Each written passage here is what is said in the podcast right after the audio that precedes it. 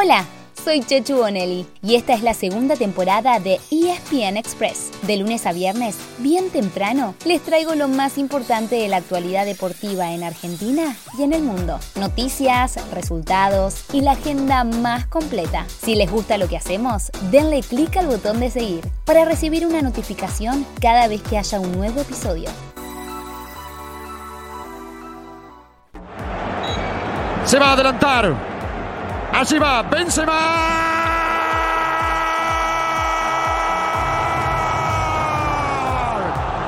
Otra versión de un remate bien tirado con frialdad, ajustado contra un palo. ¡Qué partido!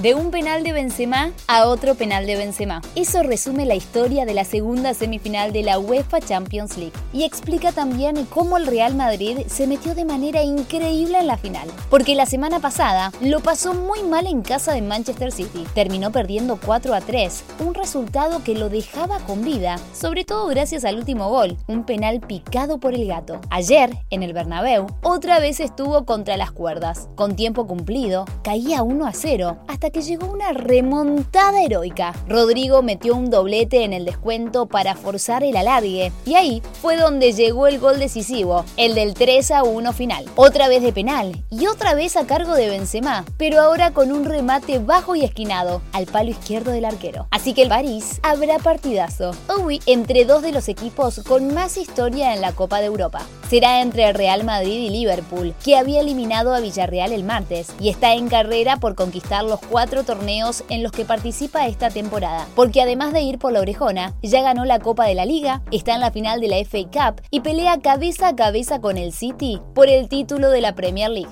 En Europa hoy se cierran las semis de todas las copas. Por la Europa League, el West Ham de Manu Lanzini la tendrá difícil en Alemania ante el Frankfurt, que le ganó 2 a 1 como visitante. Y en Escocia, el Rangers buscará remontar la derrota 1 a 0 que sufrió ante el Leipzig. Mientras que en la Conference League, la nueva competencia creada este año, chocan Marsella Feyenoord y Roma Leicester. Todos los partidos son a las 4 de la tarde y todos, pero todos, lo vas a poder disfrutar por Star Plus. La orden del juez. Así va Salvio.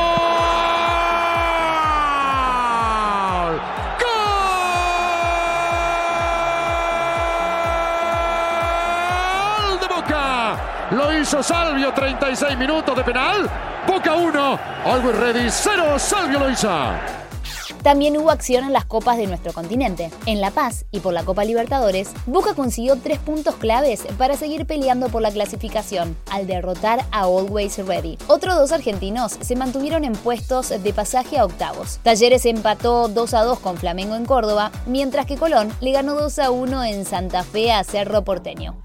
Mientras tanto, en la Sudamericana, dos argentinos jugaron fuera de casa. Defensa y Justicia perdió 3 a 2 en Brasil con Atlético Goianiense y quedó prácticamente eliminado, mientras que Lanús se mantuvo como puntero de su grupo al igualar con Barcelona en Ecuador.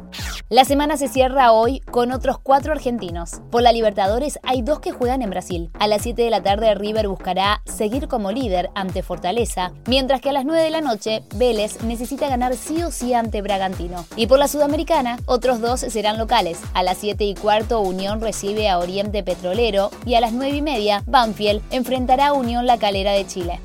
Un tema más de fútbol que hizo mucho ruido ayer. Se subastó la camiseta con la que Diego Maradona le marcó dos goles inolvidables a Inglaterra en el Mundial de México 86 y se pagó un precio récord, el más alto por un objeto deportivo. Fueron más de 9 millones de dólares, superando los 8,8 millones del manifiesto olímpico original dibujado a mano que se vendió en 2019 en Nueva York.